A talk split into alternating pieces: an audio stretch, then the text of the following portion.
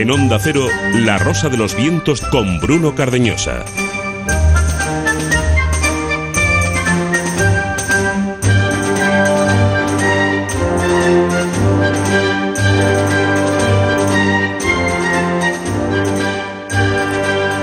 Ofensiva aliada, es decir, ofensiva de los buenos en Afganistán ha comenzado la pasada madrugada. Es la mayor desde el año 2001, es decir, bombardeos, ataques, misiles, bombas. El ministro de Defensa del Reino Unido es quien ha presentado a los medios de comunicación el loable objetivo del plan, dar seguridad a la población y ganar las mentes y corazones de los afganos. Lo ha dicho así textualmente, ganar las mentes y corazones de los afganos. Hace pocas horas, un misil que formaba parte de los eh, lanzados en tan amoroso ataque mataba a 12 civiles en Afganistán por error. Los errores eh, del amor, ese ha sido el regalo que los aliados han hecho a los afganos el día de los enamorados, el día de San Valentín. Prefiero entender el amor como lo expresaba el poeta zaragozano Javier Tenías, el poe para los amigos, que hablaba del amor como esa sensación de no necesitar a nadie más y que se tiene quien siempre, siempre es la única persona que encontramos y la única que queremos encontrar, porque es la única ante quien podemos eh, ser quienes somos cuando nos escondemos del mundo y nos tapamos la cara. Esto es La Rosa de los Vientos, esto es Onda Cero, programa más breve de lo habitual. Hay a partir de las 2 de la madrugada en NBA, el partido de las estrellas en esta sintonía, la sintonía de Onda Cero. Pero ojo, el programa que tenemos preparado para esta madrugada, veloz, intenso, estelar, no os vais a arrepentir de compartirlo con nosotros. Nuestro sumario.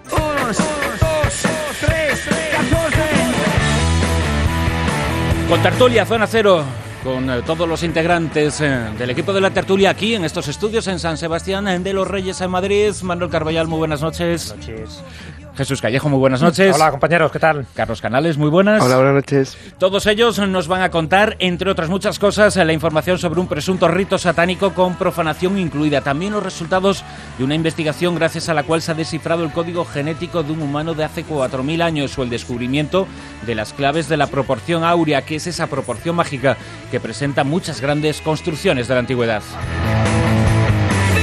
Recibiremos a Fernando Rueda con su filtración, tendremos otras eh, noticias y otras eh, informaciones. Todo el equipo preparado con Martín Expósito en redacción, Silvia Casasola en la dirección, el servidor de nada Bruno Cardeñosa, rosa.vientos arroba es nuestra dirección de correo electrónico, la una y nueve minutos.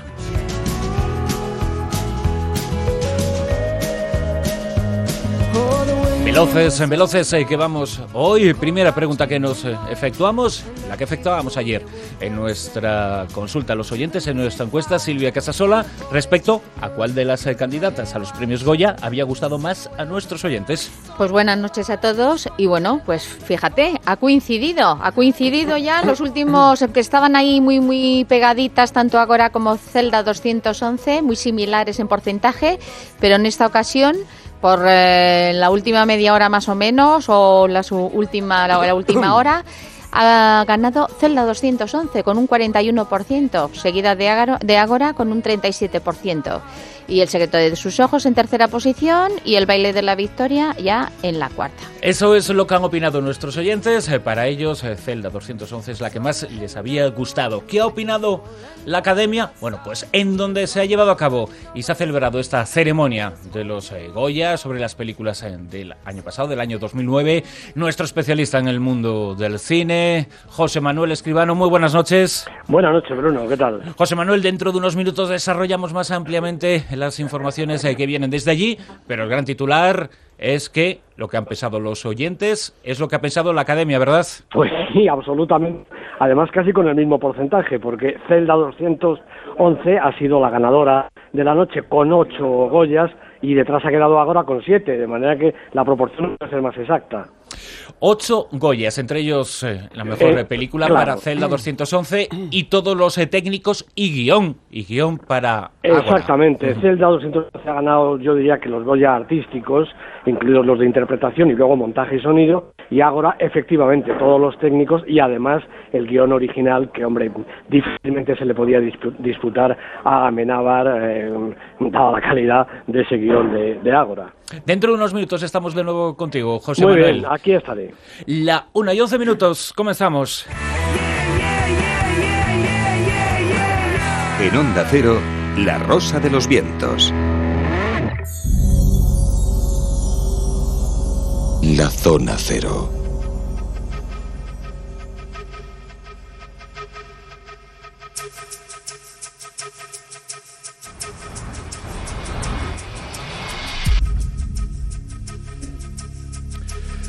Muy de cine, porque es un personaje de cine ese que popularizó, aunque bueno, no es eh, tan justo que, sea así por, muchas cosas, pero desde luego que el Charles Manson era un personaje de cine, Manuel Carballal. Y cuando se habla de él, se habla de satanismo, y de vez en cuando, en los últimos años menos, pero de vez en cuando surgen noticias a propósito de profanaciones satánicas. En este caso, eh, muy cerquita de aquí, una investigación todavía en marcha, un supuesto rito satánico con profanación incluida. Sí, estamos hablando de algo que ocurrió hace unos días, que entraría dentro de la jurisdicción, claro, de la Guardia Civil al tratarse de, un aspecto de la criminalidad en el ámbito rural. Eh, se trata de un asalto al cementerio municipal de Albatera, en la provincia de Alicante, en el que se profana una tumba, se extrae un féretro y a la mañana siguiente, claro, el empleado municipal del cementerio, pues imagínate el susto que se lleva cuando va a hacer la limpieza de los nichos, de los panteones y se encuentra con que uno ha salido de la tumba y está ahí en, no, se apreciaba ningún robo de ningún objeto de valor y demás. Y claro, lógicamente los titulares de, de buenas a primeras titulan con, en relación al crimen satánico, profanación satánica. Bueno, yo ya hace unos años hicimos un trabajo, yo creo que bastante completo para la revista de la Guardia Civil del Cuerpo de la Benemérita sobre las profanaciones y asaltos a iglesias y cementerios en España. Hay una casuística, la verdad es que bastante grande y probablemente mucho más grande de lo que llega hasta la prensa, porque la primera cosa que nosotros descubríamos en ese estudio es que las noticias, como en este caso, solo llegaban a un titular de periódico cuando habrían sido reincidentes, es decir, cuando se habían producido varias profanaciones y al final ya pues, los encargados hasta las narices pues ya deciden acudir a la prensa.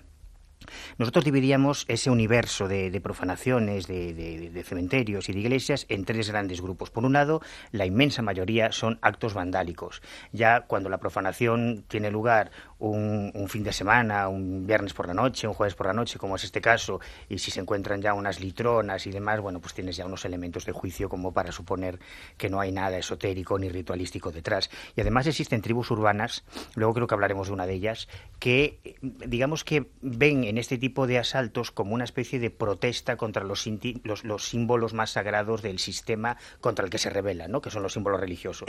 Y se asaltan iglesias, se asaltan eh, eh perdón, eh, panteones, tumbas y demás. Luego hay un segundo grupo. Ahora que has dicho eso, perdona Manuel, ¿existe también en el eh, mundo islámico este tipo de, acciones? Ahora que has dicho se asaltan mezquitas, eh, bueno, se pues asaltan mezquitas, me viene la pregunta a la mente. sinagogas, se asaltan tumbas y cementerios judíos. Hay precisamente por eso, porque y aquí en España hemos tenido una gran casuística de asaltos a, por ejemplo, a sinagogas o a cementerios judíos o a mezquitas por parte de grupos radicales, precisamente por eso, porque se utilizan como un símbolo de, de un sistema o de una cultura o de una civilización contra la que intentan protestar. En ese, en ese sentido se, simboliza en, ese símbolo religioso.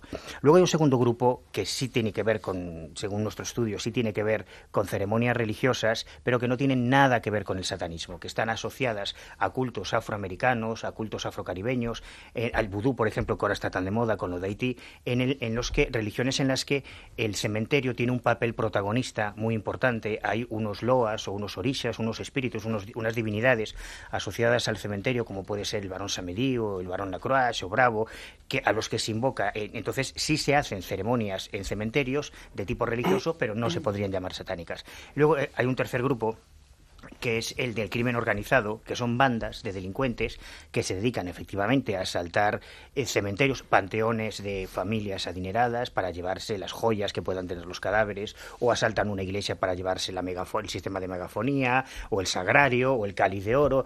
Claro, algunos de estos pillos, para despistar a la policía, lo que empezaron a hacer es dejar pintadas con el 666, con la cruz invertida, para que derivase por la investigación. Tampoco tiene que ver nada con el satanismo. Muy excepcionalmente hay algún tipo de, ceremonia, de ritual, hay algunas logias de las 10 o 12 que funcionan en España que sí ven eh, eh, eh, simbolizan en, la tumba, en el féretro, como si, si, simbolizase el proceso de la vida, pero a la inversa. A medida que el cadáver se va descomponiendo, ellos creen que se carga ese féretro de una energía que tiene que ver con toda su vida, sus actos pasados, y que se puede utilizar y manipular en ciertos rituales. Pero son la excepción de la regla y en este caso no tiene ninguna pinta. Jesús, eh, investigación científica que nos lleva cuatro mil años eh, atrás. ¿Mm? Se ha profanado un cadáver, en cierto modo, pero el beneficio de la ciencia para conocer eh, toda su secuencia genética, para conocer mucho sobre su identidad y mucho sobre nuestro pasado, en definitiva. Sí, efectivamente, se ha profanado, pero no han puesto una cruz invertida, ni, han dejado una botella como símbolo del botellón que se, que se han bebido. En este caso... El botellón sería después al celebrar las investigaciones. Sí, exactamente. Claro. El botellón y, todo lo demás, ¿no? Que dejan por ahí, porque mira que también van dejando pruebas para hacer cualquier análisis del ADN, el, análisis genético. ¿Por qué no se ponen a ellos? Si no, caían rápidamente. Bueno, pues en este caso es cierto, hay toda una tendencia a sumar cadáveres para detectar pues bueno, pues muchas de las cosas que ahora mismo desconocemos, o bien personajes famosos, como alguna vez hemos traído a colación en la tertulia, o bien en este caso, y de ahí la importancia capital que tiene esta noticia, porque es la primera vez que se ha hecho que se ha logrado secuenciar el genoma nuclear de un ser humano que vivió hace 4.000 años. Perteneció a una cultura, en este caso Sakat se llama, una cultura que ya está extinguida, y que fue la primera que llegó a habitar en el Ártico. Toda esta investigación la ha llevado a cabo una serie de científicos liderados por expertos del Museo de Historia Natural de Dinamarca, que es donde estaba este cuerpo, y los científicos lo que han hecho es utilizar lo que mejor se conservaba de este individuo, que eran sus pelos. Se encontraron congelados en Groenlandia y se ha logrado reconstruir el 80% del genoma de este hombre, que se sabe que es un varón, que le han bautizado como Inuk, por ponerle un nombre, pues ya sabes que si no pones un nombre no existe, y a partir de ahí, pues parece que queda mucho mejor que tenga este nombre específico, Inuk, que sería, que traducido en groenlandés significa hombre, o sea que tampoco han sido muy originales, que vivió en el noroeste del país y para ello se han utilizado pues, las técnicas más revolucionarias eh, para secuenciar el genoma y muchas de ellas, tengo la garganta como veis un poco fastidiada esta vez, muchas de ellas proceden de China. En fin, gracias a este trabajo lo que se ha podido saber es que este primitivo pueblo, el que ha desaparecido ya, el Sakat, está vinculado con las tribus del noroeste de Siberia, está más vinculado con estas tribus que con los actuales Inuit, que esos, los inuit, que son, ya sabéis, los esquimales que viven en el Ártico. Y eso es una de las primeras sorpresas que han se llevado, porque lo lógico es pensar, por la zona donde se ha encontrado, que esté más vinculado con los inuit y no con estas tribus del noroeste de Siberia. Así que lo que se ha conocido gracias a esta investigación es las características físicas de este individuo, tez oscura, ojos castaños, tenía una constitución corpulenta, padecía una tendencia a la calvicie, fijaros ¿eh? hasta dónde afina. Tenía cerumen en los oídos, vamos, un desastre este. Su grupo sanguíneo era el A positivo y sus dientes frontales, aquí es donde ya le daba un aspecto más divertido, tenía forma de paletas. O sea que debe ser para comer mucho mejor la, la carne que en aquella época pues estaba igual que ahora bastante congeladilla. Bueno, fíjate el que se precise hasta este extremo, ¿no? Hasta el punto de que se sabe incluso a qué enfermedades estaba predispuesto este individuo si no se hubiera muerto pues de la para que de lo que se murió que parece que fue una enfermedad eh, natural y luego pues preservado por el por el frío intenso del sitio donde quedó depositado su cadáver. Todo esto que se ha publicado en Nature ha hecho que se sepa que hace entre 4.400 y 6.400 años hubiera una migración que estos antepasados de Inuk, este, este individuo, cruzaran el Nuevo Mundo desde el sureste de Siberia y que fuera una ola migratoria totalmente independiente de la que realizaron luego los nativos americanos y los ancestros de los inuit, que llegaron posteriormente. Por eso se sabe que son familias genéticas muy diferentes. El que está haciendo el trabajo es un gran investigador, de hecho fue el que hizo la reconstrucción del genoma del mamut lanudo y por lo tanto pues se sabe que se tiene experiencia. En este caso, a diferencia del lanud mamudo, lanudo no se puede encontrar mucha secuencia del genoma para poder incluso el día de mañana hacer una clonación, pero en el caso de este individuo sí que se ha encontrado material genético suficiente como cabello, como, en fin, otro tipo de, de materia orgánica para que se pueda incluso saber mucho más de ese 80% que se ha podido secuenciar hasta el momento. Y eso es mucho para lo que es un fenómeno. Matiz muy rápido, una cosita muy rápida. Eh, al igual que Otzi, el de los hombres de los hielos de Austria-Italia, eh, su estirpe no tuvo descendencia, no tenemos nada de él, ningún ser humano. Una y 21 minutos, eh, nos vamos de nuevo al Palacio de Congresos de Madrid, en donde se encuentra nuestro especialista en el mundo del cine, José Manuel Esquivano. Muy buenas noches de nuevo. Hola, buenas noches otra vez, Bruno. ¿Qué tal? José Manuel, eh, ¿qué ambiente hay en estos eh, momentos en esa sala de prensa una vez que hace aproximadamente unos 40 eh, minutos ha finalizado la gala? Una gala sin excesivas sorpresas, pero yo no sé si la lectura rápida que mm, por lo menos desde el exterior hacemos. No Daniel Monzón, que sido el gran triunfador, ni siquiera Amenábar, que ha triunfado, pero no tanto como otros años. ¿El protagonista ha sido Almodóvar este año? Pues hombre, es que era la gran sorpresa que tenía el presidente de la Academia, Alex de la Iglesia, reservada para el último momento de la gala. Nadie sabía que estaba Almodóvar aquí mismo en el hotel de enfrente, resguardado, escondido. No le ha dejado, por supuesto, pasar por la alfombra roja, alfombra verde en este caso, ni asomarse por la sala de prensa. Estaba allí escondido hasta el momento en el que Buenafuente y Rosa María Sardá han dado la gran sorpresa de la noche.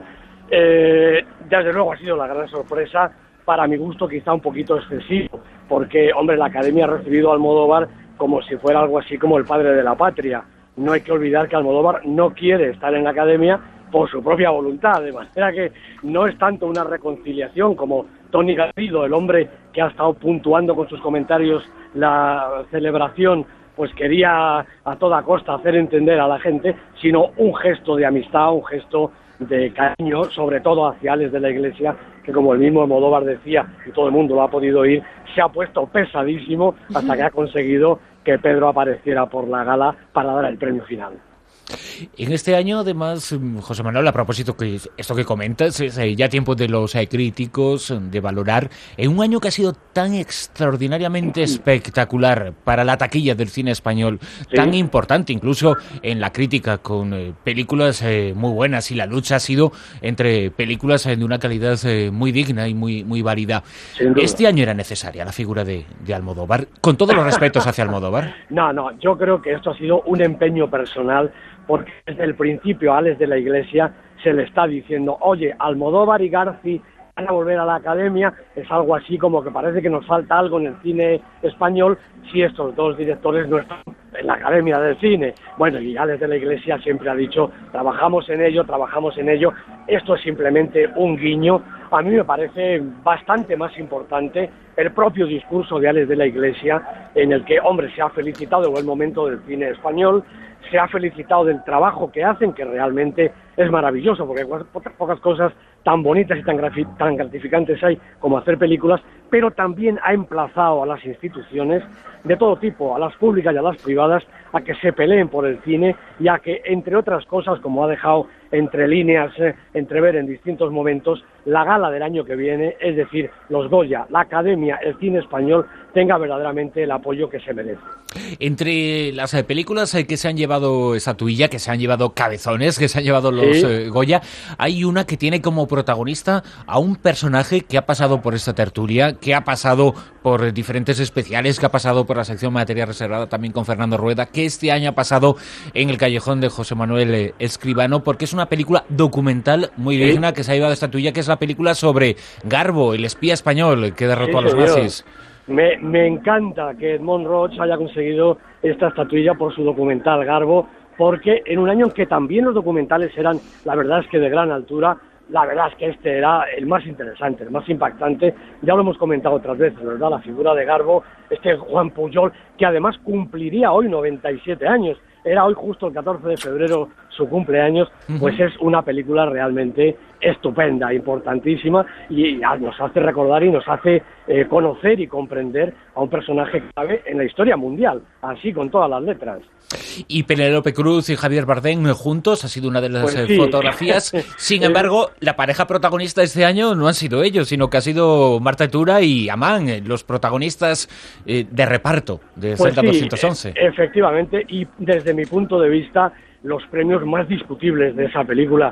Eh, Alberto Amán, hombre, está bien, desde luego, pero bueno, el apartado de secundarios contaba con eh, verdadera revelación, contaba con figuras verdaderamente importantes. Y Marta Etura siempre está bien, sé que es un fenomenal, pero realmente su papel, este sí secundario en Zelda, verdaderamente es tan cortito que yo creo que ha hecho de menos a las otras participantes. Sorprendía ya en las nominaciones, eh, en el pues papel como actriz de revelación, además la presencia quien lo ha ganado, que es eh, muy digno, desde luego, y hace un papel extraordinario, pero después de casi tres décadas eh, de carrera, Soledad Villamil, ¿no? Con el secreto de sus ojos.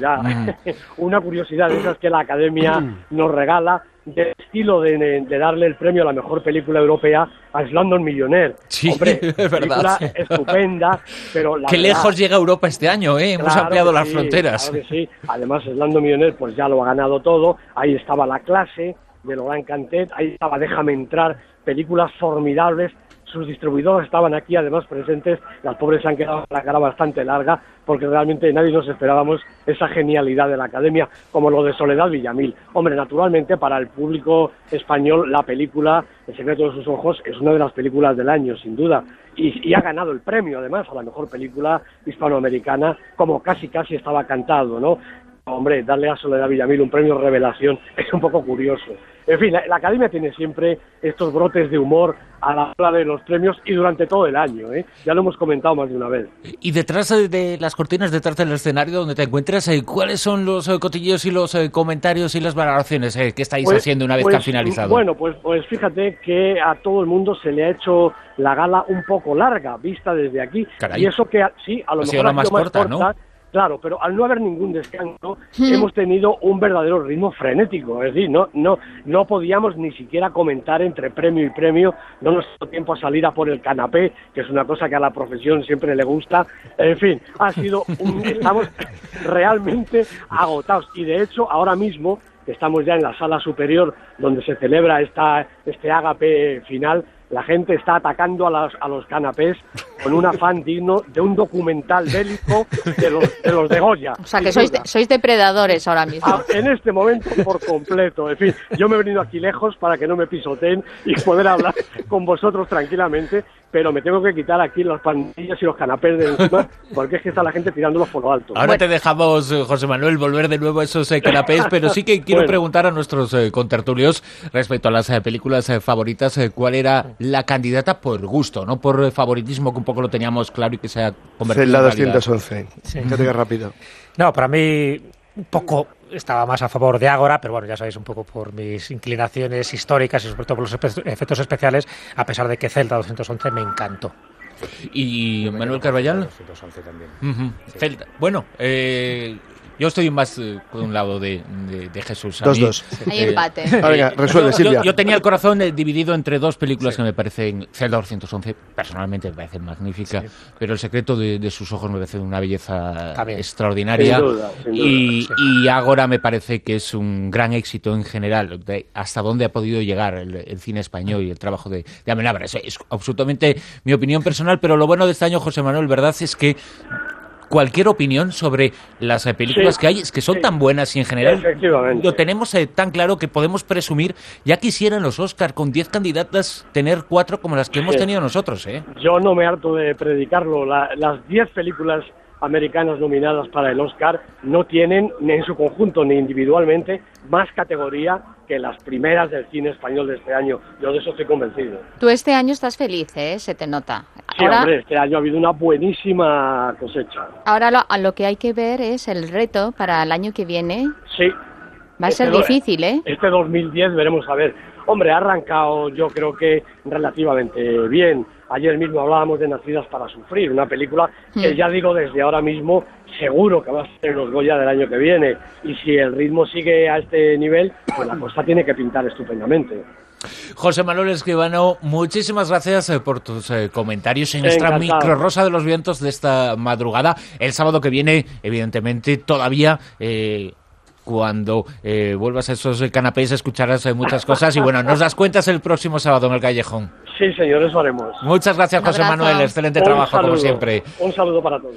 Carlos, otra de las eh, noticias que nos sigue remitiendo al pasado porque algunas eh, grandes construcciones eh, del pasado, algunos eh, grandes monumentos de la antigüedad están regidos por la llamada proporción áurea y poco a poco vamos sabiendo algo más sobre ese otro número pi relacionado más con la arquitectura sagrada incluso, ¿no? No, y tan sagrada, es el número de la construcción sagrada. De hecho, si alguien preguntara qué tiene en común la Mona Lisa, por ejemplo, que es un cuadro con la pirámide de Egipto, que es una edificación, pues una de sus características es esa. Es están construidas o, generadas o, elaboradas en torno a una proporción matemática especial, muy definida. Le dedicamos, como es bien conocido por quienes siguen a Rosa los Vientos, un monográfico hace tiempo, la proporción áurea, porque no deja de ser uno de los elementos básicos de la, del, bueno, de la, de la arquitectura sagrada y de los símbolos de la humanidad consciente e inconscientemente utilizados para hacer cosas. La segunda parte de lo que he dicho, inconscientemente, es donde está realmente el interés de la, de la noticia. Un, un, profesor llamado eh, Adrian Bellan, eh, que es un profesor de mecánica de la Escuela Pratt de Ingeniería en la Universidad de Duke, en Estados Unidos, acaba de elaborar una posible explicación a por qué la proporción áurea determina la eh, geometría sagrada de las construcciones de los seres humanos y por qué se utiliza no solamente en eso, sino también en otros elementos del arte o de la, o de la, de la creatividad humana de manera eh, no solamente natural, sino incluso provocada. Porque, como es bien conocido, algunos autores y escritores, bueno, incluso y hasta investigadores le han dedicado muchísimo trabajo al, al saber por qué había quien quería utilizar ese tipo de proporción y no otra. Bueno, pues la cuestión parece estar en la naturaleza y en la evolución. Para, para resumirlo de una manera sencilla, la proporción áurea básicamente digamos que es una proporción que equivaldría eh, pues aproximadamente a un rectángulo en el cual el largo del rectángulo fuera aproximadamente un 1,5 más largo que el ancho. Dicho de una manera sencilla, un folio A4 como el que tienes en la mesa. O por ejemplo una bandera. Son elementos que utilizan de manera inconsciente proporción áurea, es decir, nadie lo provocó, sino que por alguna manera, bueno, de alguna forma, pues por la utilidad, por la práctica, se ha acabado dejando como elemento simbólico esencial unas determinadas formas y tamaños que de manera inconsciente la pantalla de ordenador que tienes delante están equilibrando una proporción que es la áurea. Y ¿y por qué? se hace además de conscientemente e inconscientemente. ¿Por qué nosotros tenemos tendencia a emplear eh, modelos de objeto, modelos geométricos que cuando los estudiamos dan como resultado la proporción áurea? Pues bueno, las ideas que sostenían los investigadores o quienes defendían la existencia de una geometría sagrada podrían o hablaban de que esa geometría obedecía al conocimiento por parte de los antiguos, de los antiguos constructores, de un elemento que existe en la naturaleza. La cuestión es que la investigación fascinante de Adrian Bellan parece indicar que los dos tienen razón y que la proporción áurea es pura y simplemente una proporción utilizada porque es la que los seres humanos identificamos como un barrido de ojo a primera vista. Y lo hacemos porque reproduce o, reconstruye una forma en la que nosotros captamos la realidad, que es la estructura de la mirada de depredador que tenemos que capta los elementos de forma horizontal. Pero no solamente nosotros, sino cualquier ser vivo que haya evolucionado a partir de eh, una determinada formas hace ya millones de años, acabaron de manera natural desde el correr de una gacela hasta la forma en la que un león caza, trabajando sobre estructuras de visión, de campo, de espacio, que eh, se coordinan a través de una proporción que es la áurea. Porque es la única que coordina la locomoción, la cognición y la visión al mismo tiempo. De manera que cuando el ojo humano ve algo, hace un barrido con su vista, y alguno de los objetos o de las cosas o de lo que ve tiene la proporción áurea, automáticamente le atrae y le parece bonito prácticamente todo, porque está en la naturaleza. Claro, pero de hecho, lo llaman el número de Dios. Pero tú puedes construirlo. Forma parte de la estructura de la naturaleza. No, todo forma parte de la naturaleza. Claro, desde el crecimiento de un girasol hasta lo que es un caracol. No, eso es lo, eso es lo que vean discute. Dice que realmente eso es un error, que, decir, que no es exactamente así, sino que en realidad la adaptación natural. No, claro, que, que la adaptación natural fue permitiendo que elementos que trabajaban sobre formaciones que coincidían con la proporción áurea fueran más atractivos. De manera que si, por ejemplo, yo miro a la ventana y ese círculo de ahí, lo que tenga una proporción áurea inmediatamente me va a atraer e incluso me va a parecer más hermoso. Por ejemplo, que esa fue una de las razones de por qué los constructores acabaron teniendo o descubrieron o llegaron a la conclusión de que ese número, ese 1, acababa 1,618 acababa siendo un número que cuando se construía en base a ese tipo de proporción generaba algo que era automáticamente más valorado de manera espontánea. Pero eso se ve muy bien, por ejemplo, en los cuadros. Es decir, por ejemplo, que Leonardo da Vinci o Velázquez utilizara la proporción áurea en sus lienzos, eso sí que justificaría y explicaría lo que tú acabas de comentar en función de esas últimas investigaciones. Porque la proporción áurea, ese número phi, que no pi, sí que forma parte de toda la naturaleza y de ahí que gran parte de lo que nosotros sabemos y luego reproducimos, que estamos imitando a la naturaleza, tenga esa proporción. Lo que está muy bien es un poco las consecuencias psicológicas que tiene porque, porque nos dice, en estas figuras. Dice que la proporción áurea aparece en todas partes porque los ojos exploran una imagen más rápidamente cuando su forma concuerda con ella. Y explica que el diseño natural conecta siempre visión y cognición y responde a la teoría constructural, que es una teoría ya conocida,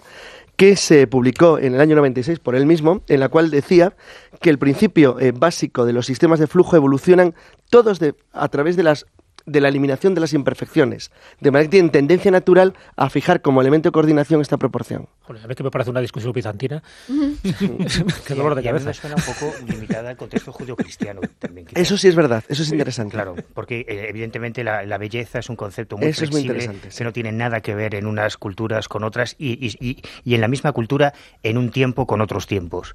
O sea, creo que todavía habría mucho que estudiar ahí al respecto. Hoy es una noche de cine, en definitiva, y vamos a seguir hablando no de cine, pero sí de una noticia relacionada con nuestras temáticas, con las temáticas eh, rosas de los vientos, eh, tertulia, zona cero, pero que tiene que ver o que puede asociarse, no es que tenga que ver, sino que ha surgido un poco en relación a una de las eh, películas que ha sido un gran éxito, por lo menos de taquilla, en los últimos meses, esa película Avatar, en donde aparecen unos seres que pertenecen a otro planeta, los eh, Pandoros, y bueno, pues los eh, Pandoros... Los, los, Pandoros, los el, planeta es, el, planeta es Pandora, ¿no? los pandoreños, pandocracio. Que hablan, eh, que hablan ese idioma parecido al ruso, ¿no? Que se ha sacado James Cameron. Bueno, pues tienen una serie de... en la película aparecen, ¿no? Tienen una serie de características de su planeta, dentro, debajo del de bosque en el que habitan hay un mineral que es muy importante para la Tierra y y los eh, terrícolas eh, que van allí, pues lo que quieren es adueñarse de ese mineral. Pues bien, ahora hay un eh, grupo, una tribu en la India, ¿no es así? Sí, exactamente. Jesús, mm. que pide que James Cameron se fije en ellos porque son como los pandoros. sí, fijaros las repercusiones mediáticas que puede tener una película como esta, ¿no? Como Avatar y, que bate todo tipo de récords. Mm. Bueno, pues lo que no se pensaba es que podría tener ese efecto sociológico que está generando la película, pues nada, en una tribu perdida, que son los Dongria, así se llaman, de la etnia Kon, que, bueno, viven alrededor de una montaña sagrada, es decir, los del Avatar vivían alrededor de un árbol sagrado y que eso, pues de alguna forma, era el alimento de toda su existencia, y en este caso se han inspirado en esa película para hacer un reclamo. Y yo creo que se les ha ocurrido la mejor forma para hacer ese reclamo, y de hecho lo estamos comentando aquí esta noche, y es llamar a James Cameron para que vaya a su pueblo y que vea lo que quieren hacer también con ellos. Ellos de alguna forma se equiparan a los Navi y los malos, en este caso, pues no es ni más ni menos que una empresa británica, que se llama la Vedantan Aluminium Research, que lo que quiere es que seguramente ha participado en eh, la generación de las eh, varias miles de copias que se han distribuido para todas las salas de cine, para la película Avatar. A mí me parece, no sé, no sé. sí, hombre, y que lo hayan visto los de la tribu de Hungría, la película. Eso, te iba a preguntar yo, que alguno de la tribu se había ido al cine a ver para, les, llamaron por el móvil, oye, sois los de Hungría, mira esto. Ponte la gafa de 3D y mira esto. Digo, porque tener la parabólica para encontrar ahí y bajarse por internet... No, pero alguien le ha ido con el chivatazo. Oye, que, haya, que ha hecho una película que cuenta un caso parecido al vuestro, pero en otro planeta. sí, los Dongra les pareció lo más natural. Y los Se pusieron eso, las gafas 3D y dijeron, joder, es verdad. Aquí tenemos que llamar. Y le dieron el móvil de Cameron. el móvil de Cameron que funciona, como el de tuyo y el mío, eh, gracias a la existencia de un mineral que es el, coltan, que es una historia parecida a la que aparece en la película, el coltan que se encuentra en unas regiones de África mm. en donde han existido muchos conflictos bélicos en los últimos decenios, en donde el coltan ha jugado un papel eh, fundamental. Como que existen conflictos, dos millones de muertos que van ya en la zona. En toda la zona central de África. Bueno, en este caso es la India y en lugar de coltan es la bauxita. Lo que quieren hacer es una mina a campo abierto por supuesto, pues eh, perforando su montaña sagrada, es que fíjate que su montaña sagrada es muy importante para ellos. Estamos hablando de las colinas Nijingiri en el estado de Orissa, en la India, y esta montaña ellos la consideran dentro de sus mitos particulares como la entidad creadora de ellos mismos, de sus antepasados y de todos los seres vivos que habitan en esa zona. O sea que para ellos es más que una montaña sagrada donde habitan los dioses, sino que esos dioses son los que le han creado a ellos. Así que perforar de esta manera la montaña, ellos lo consideran, pues bueno, más que un pecado, ¿no? Lo consideran, pues, eh, una falta de respeto hacia sus tradiciones. Pero se dan cuenta de que es, una vez más, la lucha de David contra Goliat. Claro. Es decir, ¿qué pueden hacer contra una empresa que lo que les mueve son, bueno, pues intereses solo crematísticos, económicos? Esta etnia no se les ha ocurrido, me imagino que bien asesorados, pues que hacer una especie de grito, eh, bueno, pues que alguien pueda escuchar este mensaje ecológico a distintos medios de comunicación. Y es verdad, y ha funcionado, ha cuajado la idea. Porque yo no sé si al final irá James Cameron o no irá, pero por ejemplo, uno de los que se han hecho eco de esta noticia o de este llamamiento es la revista Variety. Así que esa ayuda que de alguna forma la quieren hacer eh, pública a James Cameron, que se acerque por allá, porque ellos lo que comentan, eh, la parte de la tribu de los, de los Dongria, es decir, bueno, lo que se está contando en la película efectivamente es ciencia ficción, y le dicen esta especie de, de comunicado público a James Cameron, si usted quiere ver algo real de lo que está pasando en este planeta y mucho más cerca de usted, venga a nuestra tribu, compruebe lo que hay, vea la, la cantidad ecológica, la variedad el hábitat, los animales que habitan alrededor de esta montaña. Y luego usted, con su nombre, con su prestigio, con los medios que tiene a su alcance, intenta ayudarnos. Yo no sé si James Cameron recogerá el guante o no lo recogerá el guante. Yo creo que no, porque me imagino que este tipo de cosas para él será una minucia. Pero bueno, sí sería un gesto bonito, un gesto que le honraría, pues porque yo he visto el vídeo. Además, es un vídeo que se da en el portal de Subirbal, es decir, subirbal.es, y además recomiendo a todos los oyentes que lo quieran ver. Es un vídeo muy bonito donde se ve el entorno de los Dongria. Y se ve la montaña, y se ve lo que recolectan, lo que cazan, lo que comentan, en fin, una tribu, pues de verdad que muy entrañable. Entonces, cuando sabes perfectamente que eso dentro de poco, dentro de unos meses o dentro de unos pocos años se va a convertir en una mina, ya te digo, a cielo abierto de bauxita, pues hombre, sí, está muy bien para el aluminio, pero qué pena para este tipo, para esta tribu. Así que ese es el llamamiento que me parece genial, esta tribu, compuesta no más de 8.000 personas y que eh, están pidiendo esta ayuda, este grito silencioso en las colinas de Niyangiri y que desde hace años, cientos de años, pues están viviendo, eh, han vivido sus antepasados y ahí están, por supuesto, pues las tumbas, los cementerios de la gente a los que ellos siempre han querido y que no consideran que, no consideran un final digno para ellos, ni por supuesto para nadie, para ningún pueblo, ninguna cultura. A, mí me parece fantástico que a mí también, por eso digo que esto, porque hay en toda África y en toda Asia hay muchísimas tribus que viven alrededor de montañas tótem o incluso de, grandes árboles tótem y, y que no han tenido la idea brillante de engancharse al hilo de esta película para hacer este llamamiento. Por eso nos hemos enterado de esta historia y no de las miles de historias anteriores que hay en África o en Asia. Sí, sí, pero la historia de Coltán lleva décadas eh, quedando ahí y con eh, muchísimos eh, muertos, millones de muertos a consecuencia de ese conflicto, que es una historia muy parecida a esta y que se repite en tantos y, tantos lugares. Hay una frase que me encanta y un poco termino un poco la noticia de esta manera, ¿no? porque ese llamamiento que han hecho en este anuncio público en la revista Variety ellos comentan, hacen un poco ese llamamiento hacia James Cameron diciendo, nosotros hemos visto la película, ahora vea usted la nuestra. James Cameron no les va a hacer caso. La vida real. Porque, bueno, pues... Yo creo que las montañas ni Yangiri tienen menos futuro. Pero nosotros sí, les hacemos caso aquí en eh, La Rosa de los Vientos, eh, porque tenemos este, bueno, ojo especial para determinadas eh, noticias y para despertar por lo menos la atención y la curiosidad en nuestros oyentes por la historia de esta tribu, una historia que es verdaderamente interesante e importante. De, y despertar conciencia. Efectivamente, esa es un poco nuestra nuestra misión, eh, como nos hacemos eco en muchas ocasiones, en, de noticias que nos ayudan a comprender un poquito más el origen de las cosas que hay a nuestro alrededor, del universo, hecho en gran parte de materia oscura, esa materia oscura que poco a poco va descifrándose y aclarándose, por, lo menos en cuanto a su naturaleza. Anda, que no nos queda. Bueno, al final no es ni materia ni es oscura. Ya verás, no. Vamos a ver, el 70% del cosmos está formado por una energía llamada oscura y de esta el 25% es lo que se llama materia oscura. Las posibilidades de encontrarla eh, se han considerado siempre por los científicos no muy altas y la verdad es que, bueno, pues esto es uno de los grandes problemas de la comprensión del fenómeno de la expansión del universo y de la construcción mecánica del cosmos. Se sabe que la probabilidad estadística de detección de materia oscura es solo de un 23% según los cálculos que publica la revista Science, basados en bueno, pues los estudios de los, de los físicos más importantes del mundo en los últimos años. Sin embargo, la, materia ordinaria, que es la que nosotros conocemos, la que forma el las gases, estrellas, planetas, galaxias, no es, como ha dicho Jesús muchas veces, mucho más allá del 5% del total. Bueno, el 5 es generoso, hasta el 4%. Eso, es generoso. ¿Qué significa esto? Pues que prácticamente la estructura de la materia del universo nos es totalmente desconocida.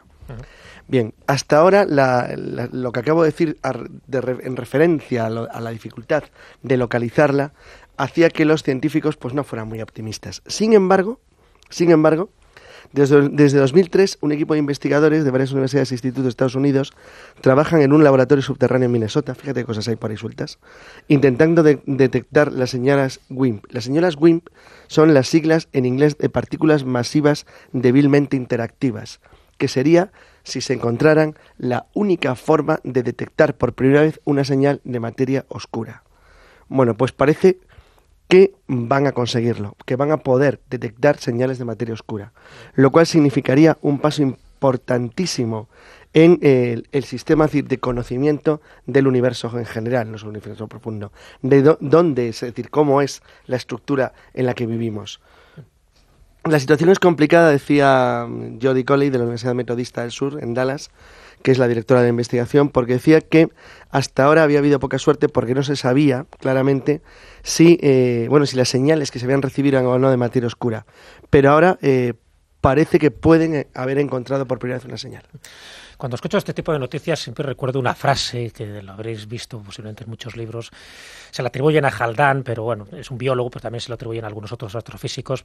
Pero Haldane comentaba, dice, el universo no solo es más vasto y extraño de lo que imaginamos, sino que, es más vasto y extraño de lo que podemos imaginar.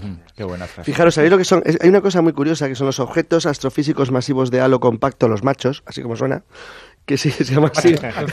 la sigla te da machos que se supone que irradian poca o nada luz, pero que sería una de las fórmulas que se podrían decir, porque hay científicos que no están tan de acuerdo con esto, y que, bueno, que argumentan que la materia oscura es básicamente eh, eh, eso, es decir, una, un tipo de materia ordinaria, pero que está sometida a unas condiciones que nos impide eh, reconocerla como tal. La verdad es que tú imagínate que estás por ahí y te dicen, ¿y tú dónde trabajas? Mira, yo trabajo en un subterráneo, en una colina de Minnesota, y me dedico a buscar las señales masivas débilmente interactivas de partículas del universo. dice, este tío, este tío ha, tomado algo. Espera que vamos a llamar a James Cameron. es que, ¿verdad? Este, este es eh, Darth Vader, pero real. Sí. Y, decía la investigadora, es un momento muy emocionante la entrevista de Science. Como emocionante es escuchar un estilo de música verdaderamente fantástico. Lo oímos.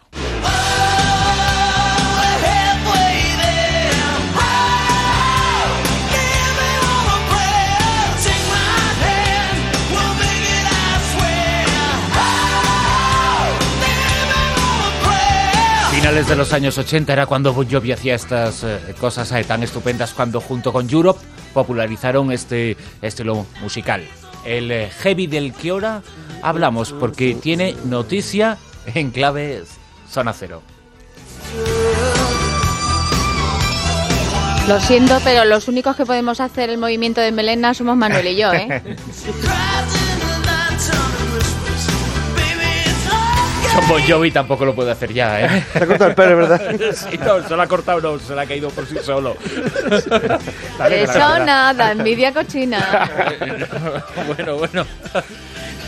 Y no es casualidad que traigamos esta música, Manuel, porque quieren convertir al heavy, al movimiento heavy, en una religión en el Reino Unido. Hasta 10.000 heavy metaleros se han adscrito ya a esta nueva profesión de fe, eh, siguiendo una iniciativa que yo no sé si muy en serio ha puesto en marcha la revista Metal Hammer, una de las revistas históricas de Heavy en, el Reino Unido, y que pretendía argumentar que eh, con la cantidad ingente de seguidores que tiene el movimiento, que tiene sus su propia liturgia, su propia filosofía y sus propios sacerdotes, bueno, pues ellos quieren convertirse en religión. Esto puede parecer una tontería, pero si tenemos en cuenta que hay un precedente que es el que enuncian además desde Metal Hammer los seguidores del Heavy, que es la religión de los Jedi, de los Jedi, hay en el Reino Unido es la cuarta religión más eh, extendida después del cristianismo, el islam y el hinduismo, con más de 400.000 creyentes.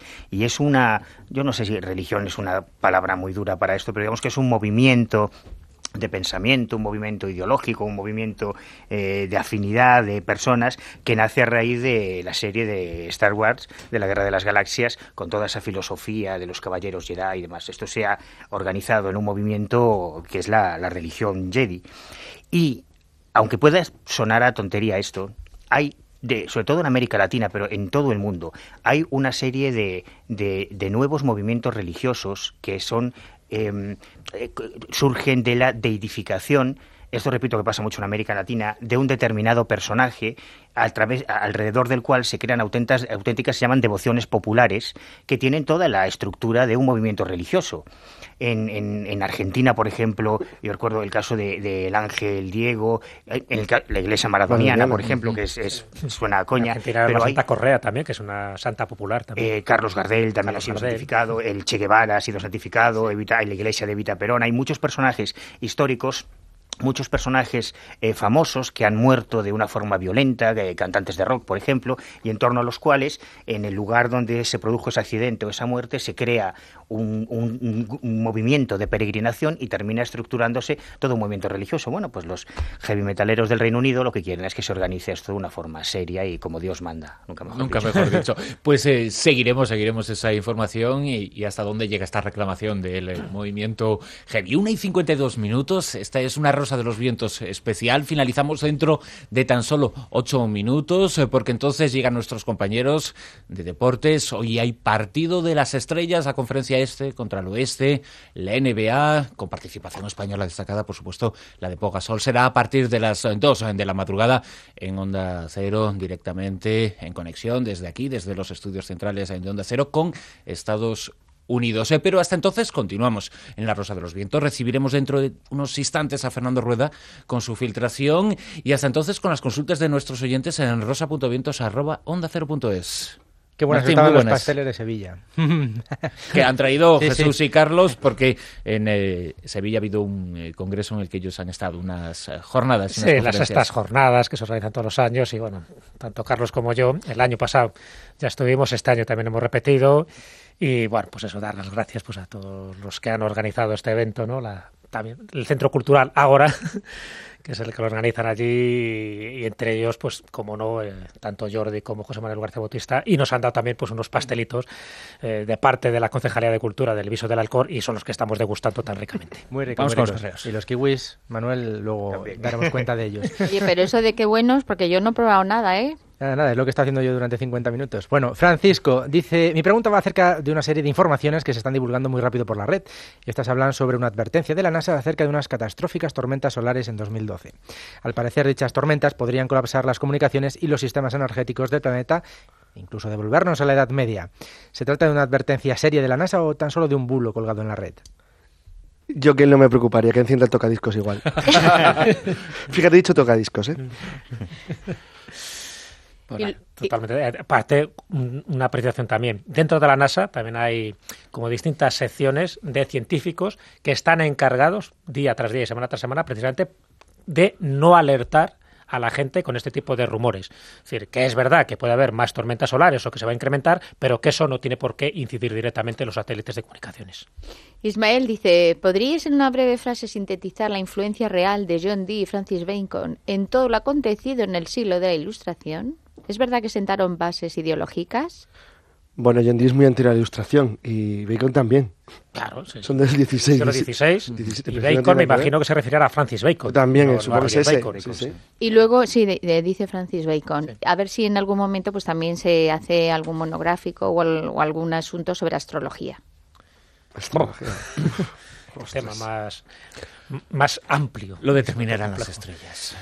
No las de la NBA, que llegan dentro de unos Yo creo que minutos. tendremos que antes hacer un horóscopo para ver si hacemos el monográfico. Y felicitamos el año a los chinos también, hablando de horóscopos. Que es otra astrología. Una última consulta, Martín. Desde Palencia, Ramón nos pregunta qué se sabe de la supuesta pirámide, pirámides descubiertas en Bosnia que fueron construidas supuestamente hace 12.000 años. Es un tema del que se ha hablado en vuestro programa a menudo, pero me quedé en que se estaba investigando y que no se sabía si era cierto o no, dice Ramón. Pues que ahí siguen. O sea, todavía la controversia si siguen siendo pirámides y como no se ponen de acuerdo si son pirámides de verdad, por lo tanto tampoco las, las empiezan a explorar para intentar descubrir posibles tumbas. Así que ahí se ha quedado los Manegic, que era el, el científico este que, que es el que puso sobre el tapete la existencia de estas pirámides, que de ser verdad serían no las primeras, pero sí de las primeras pirámides que se encuentran en Europa de estas características. Y Pilar pues hace un comentario sobre uno de los temas que se comentaron en la tertulia pasada, sobre si se debe hablar cuando alguien está en coma. Dice que ella estuvo ocho días eh, cuando dio a luz a su hijo y que escuchaba perfectamente lo que hablaban, aunque no se podía comunicar con, con la gente que estaba allí, y que por favor que, que, intenten no hablar y no comentar cosas que pueden herir sentimientos. Sí, y que aprovechen para comentar cosas que hagan todo lo contrario, querer, sino favorecer esos sentimientos, exactamente. Que es, es el mensaje eh, positivo, extraordinariamente positivo de esa noticia que comentábamos la, la pasada Sí, y además hicimos incidencia en esto precisamente, que cuidado con lo que se habla porque lo último que pierden es el sentido del oído. Uh -huh y ese tipo de palabras son fundamentales también para ese tránsito. Nos quedan cosas eh, todavía por delante hasta las 2 de la madrugada, pero la tertulia, esta micro tertulia de esta noche, porque viene baloncesto dentro de unos eh, minutos, el tertulia Zona Cero finaliza aquí. Manuel Carballal, muchas gracias. A vosotros, muchas Jesús gracias. Callejo, muchas gracias. Gracias a vosotros. Carlos Canales. Hasta luego.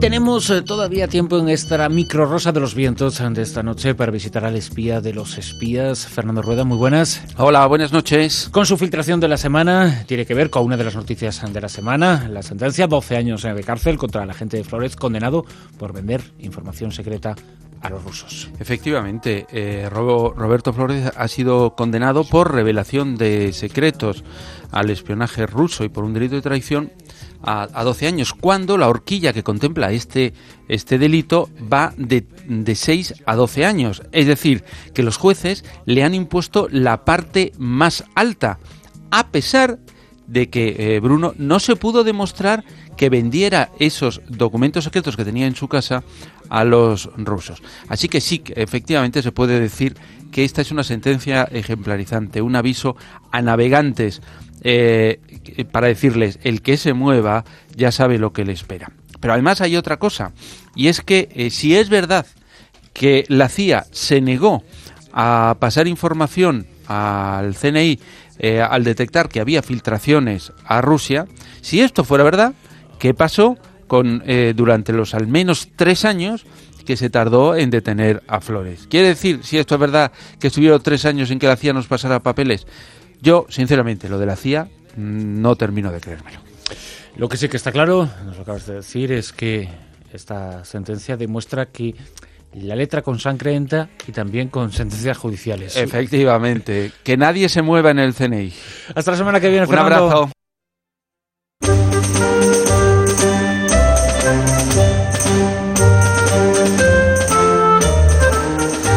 Y justo cuando se marchaba he retenido a Carlos eh, Canales porque tenemos que comentar una noticia, eh, Carlos, eh, para nuestros oyentes, para que estén muy atentos. Onda Cero punto es el próximo martes a las 5 de la tarde, es decir, dentro de 48 horas apenas. Pues, Encuentro digital contigo. Eso se encuentra en el chat de Onda Cero, con lo cual, bueno, pues los que quieran eh, conversar en directo a través de internet, pues lo van a poder hacer conmigo, que estaré a las 5 de la tarde, como acaba de decir Bruno, y bueno, pues esperando que haya mucha gente. Dentro de muy poquitas horas eh, ya obtendréis eh, la información que deseáis al respecto en la página web de esta cadena de emisoras, ondacero.es, en la sección dedicada a la Rosa de los Vientos. Ahí os pondrán la información, cómo formular preguntas a Carlos de Canales, que tendrá un encuentro digital con los oyentes este martes por la tarde a partir de las 5. La Rosa de los Vientos eh, por esta madrugada finaliza, llegan las noticias ahora, después el baloncesto, NBA en directo, el partido de las estrellas. Nosotros nos escuchamos el próximo sábado madrugada de domingo a la una de la madrugada. Martín Espósito, Simple Casa Solo, muchas gracias. Hasta luego.